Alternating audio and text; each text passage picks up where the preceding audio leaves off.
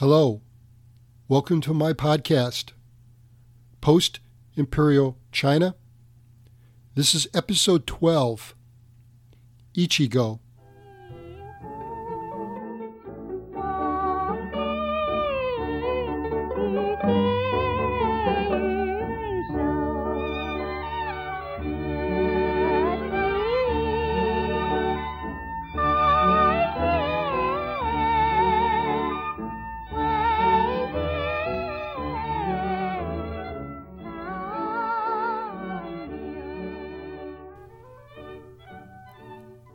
In the last episode, I explained in some depth what the communists were doing through the middle phases of the war with Japan.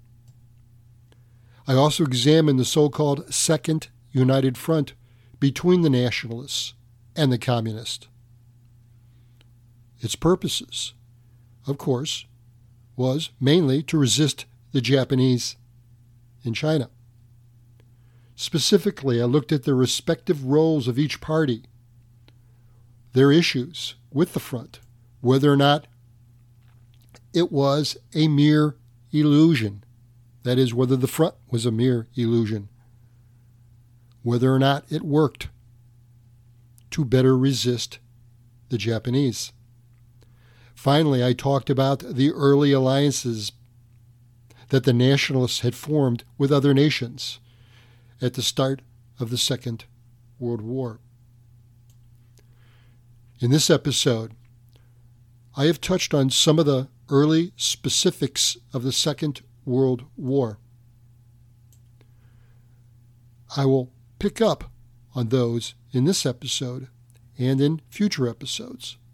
For now, I do not want the history to drift too far from the war against Japan.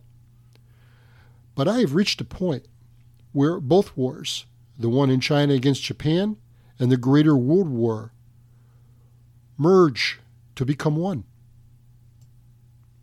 In other words, by 1942, what China was doing with Japan was material to the Greater World War. With that in mind, in this episode, I will explain the Japanese efforts to consolidate their gains in China we will see the Japanese attempt to pacify China.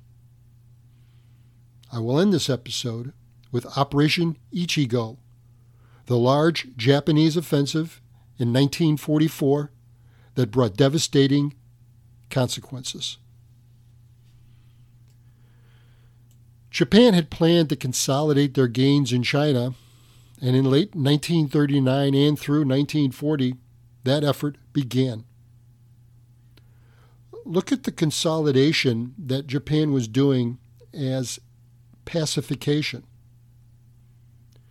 It was an effort by Japan to exploit and control the territory and resources she had conquered in China.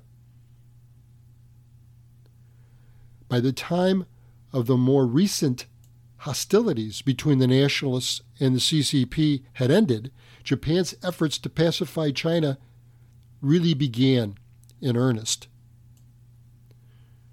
Japan knew it had a problem. They knew they had only marginal, and in some cases, no control over the areas behind their military lines. They also knew these areas would need some order and control quickly, or all would be lost. So they imposed a system to consolidate or pacify. It would begin with northern China first. Their plan called for a sweeping out and clearing an area, then setting up a strong point and interconnecting these strong points to others' strong points to enforce and support each other. The Japanese Northern China Army would be responsible for this. Once those regions were pacified, they would push it out further and further, expanding the areas under their control. Wash, rinse, repeat. In doing all this, the Japanese deployed nearly 150,000 troops. Their approach toward pacification, however, was different for central China. There they used the China Expeditionary Army. A much larger force was deployed, maybe as much as a half a million troops, and then another 160,000 troops in southern China. The pacification effort in China, in central China rather, did not begin until 1941. The efforts, as I stated, were different than those used, than those used in northern China. In central China, they focused the pacification campaign only in areas that were hotbeds of resistance and other strategic areas. Obviously, the pacification effort required massive manpower and resources. By 1943, much of China, despite Japan's efforts, were not pacified. The pacification campaigns did, however, destroy whatever was left of the united front of the nationalists and the communists. Unlike World War I, China had a direct role in World War II. Her stakes, if you will, were also higher. China was fighting for her survival. At the same time, China was resisting Japan, she was also fighting internally with her Chinese communist countrymen.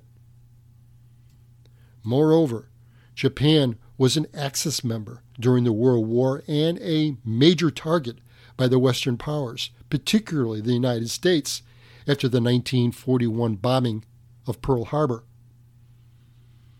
At the start of the Pacific War and World War II, Japan occupied Hong Kong, Singapore, Malaysia, Burma, and other parts of Southeast Asia. For a while, China was cut off from the sea. The only available routes to China were by land and air over the Himalayas or through Russia. So, by then, the fate of China largely rested on her Anglo alliances. The irony for China was that it also meant her role was greatly diminished. We will see that reality play out as we get into World War II further. While the fate of Japan depended on the Pacific War by the Western allies, it also hinged on what success the Chinese were having in her war with Japan.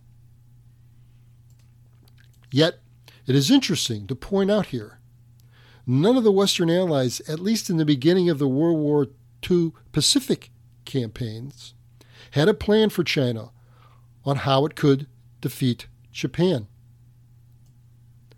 Certainly, at a minimum, China had valiantly resisted Japan.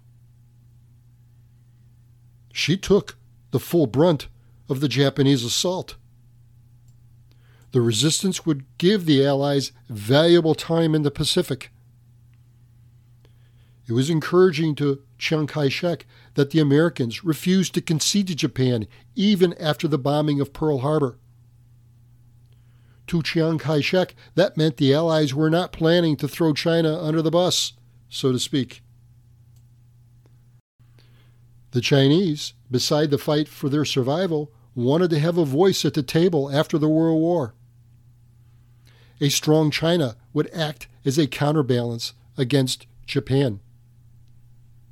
At the start of 1943, the Allies signed new treaties with China largely at the urging of President Franklin Delano Roosevelt.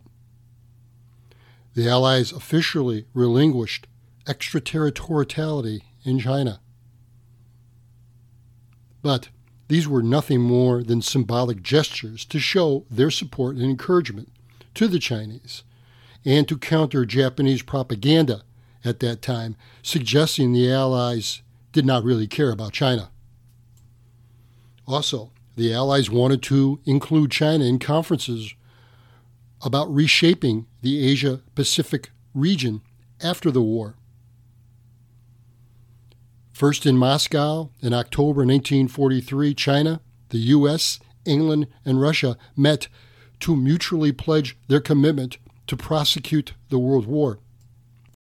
Then in Cairo, Egypt, China, the U.S., and England in November 1943 met again to outline their plans to deal with Japan. Those plans including reseeding Manchuria, Taiwan, and Korea after the war. The Chinese were, of course, ecstatic. Chiang Kai shek was receiving respect and made a partner in, in post World War Asia Pacific matters.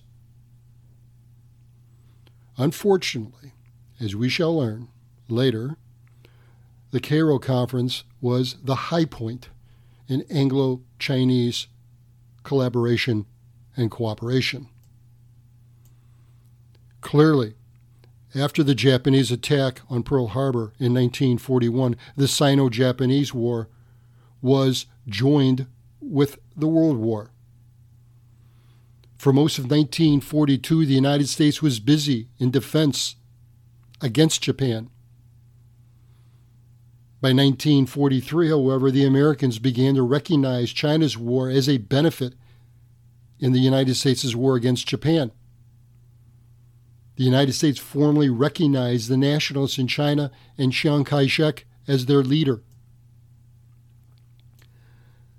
Before island hopping became the United States' chief strategy in the Pacific, it had established land bases in Burma, India, and China. General Joseph Stilwell was the American commander. Franklin Delano Roosevelt was adamant about including China as one of the big four nations in their alliance over strong objections from Winston Churchill. Since the start of the Japanese war efforts into China, Japan had been planning to create a land route north to south through China. That goal became ever more imperative with the sea routes being cut off from Japanese use. Japan wanted an alternative route, not requiring as much sea exposure, from which she could move materials, supplies, and personnel from Korea to Hanoi. Japan was also, by 1943, worrying about the American aerial attacks coming from American airfields in southeast China. Finding and destroying these airfields, from which the iconic Flying Tigers were having an impact on Japanese forces, was imperative as well. With that as the general backdrop, Operation Ichigo began in April 1944. The name, Ichigo, is a Japanese word meaning first. The operation lasted from April 1944 to December of the same year. And giving away the conclusion, I suppose, it would be a true visible setback and the beginning of the end of the nationalists in China. But I'm getting too far ahead of the story. Let me talk about the operation. The enormity and swiftness of the operation were impressive it certainly scared the Allies. At the start of the Ichigo campaign, the Allies were unsure what Japan was up to. The Allies immediately removed their diplomats, afraid the Japanese would take over China.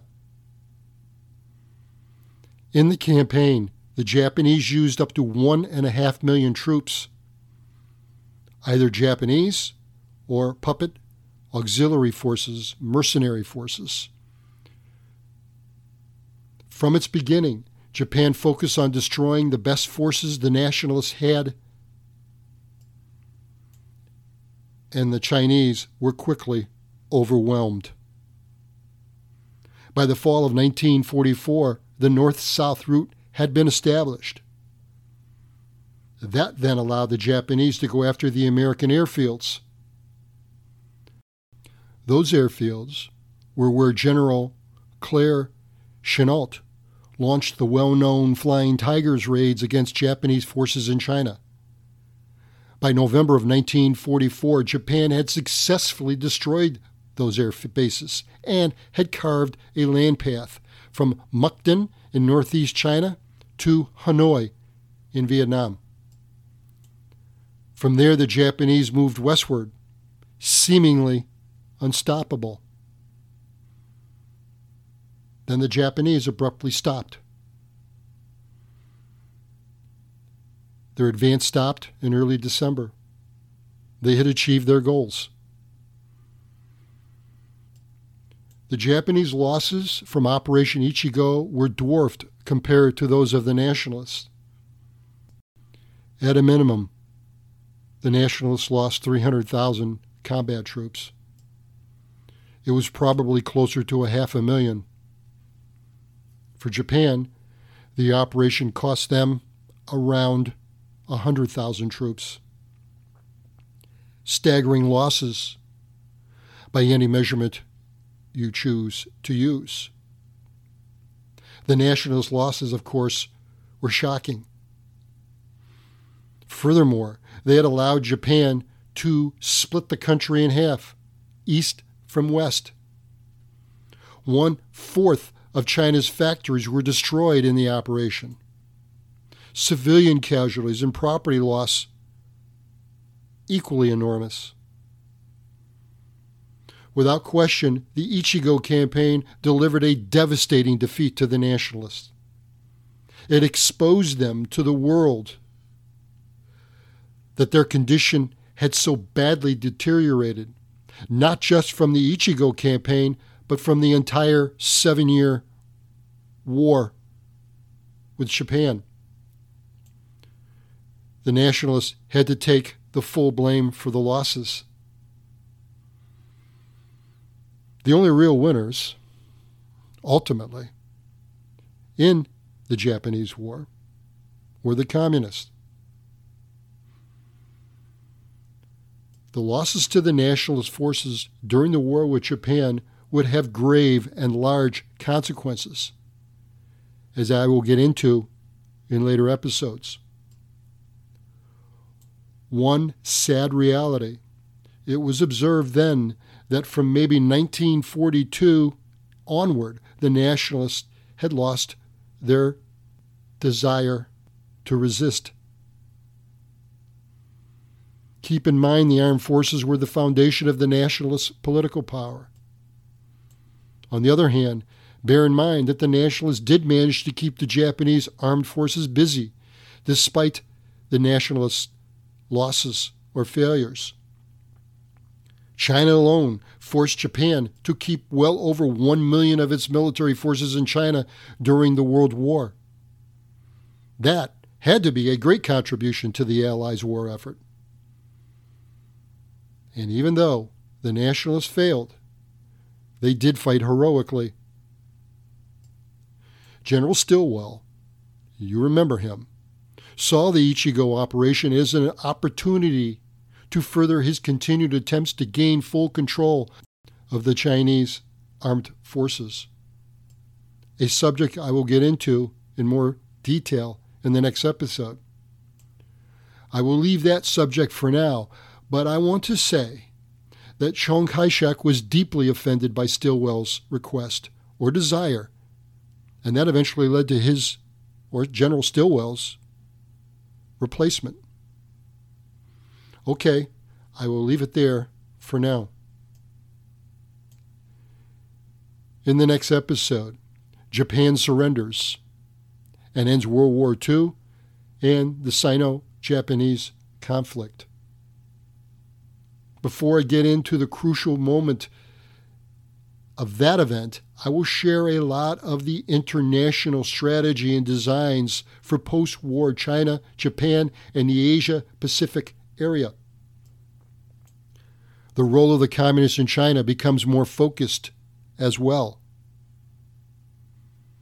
I will talk about all of that and more next time.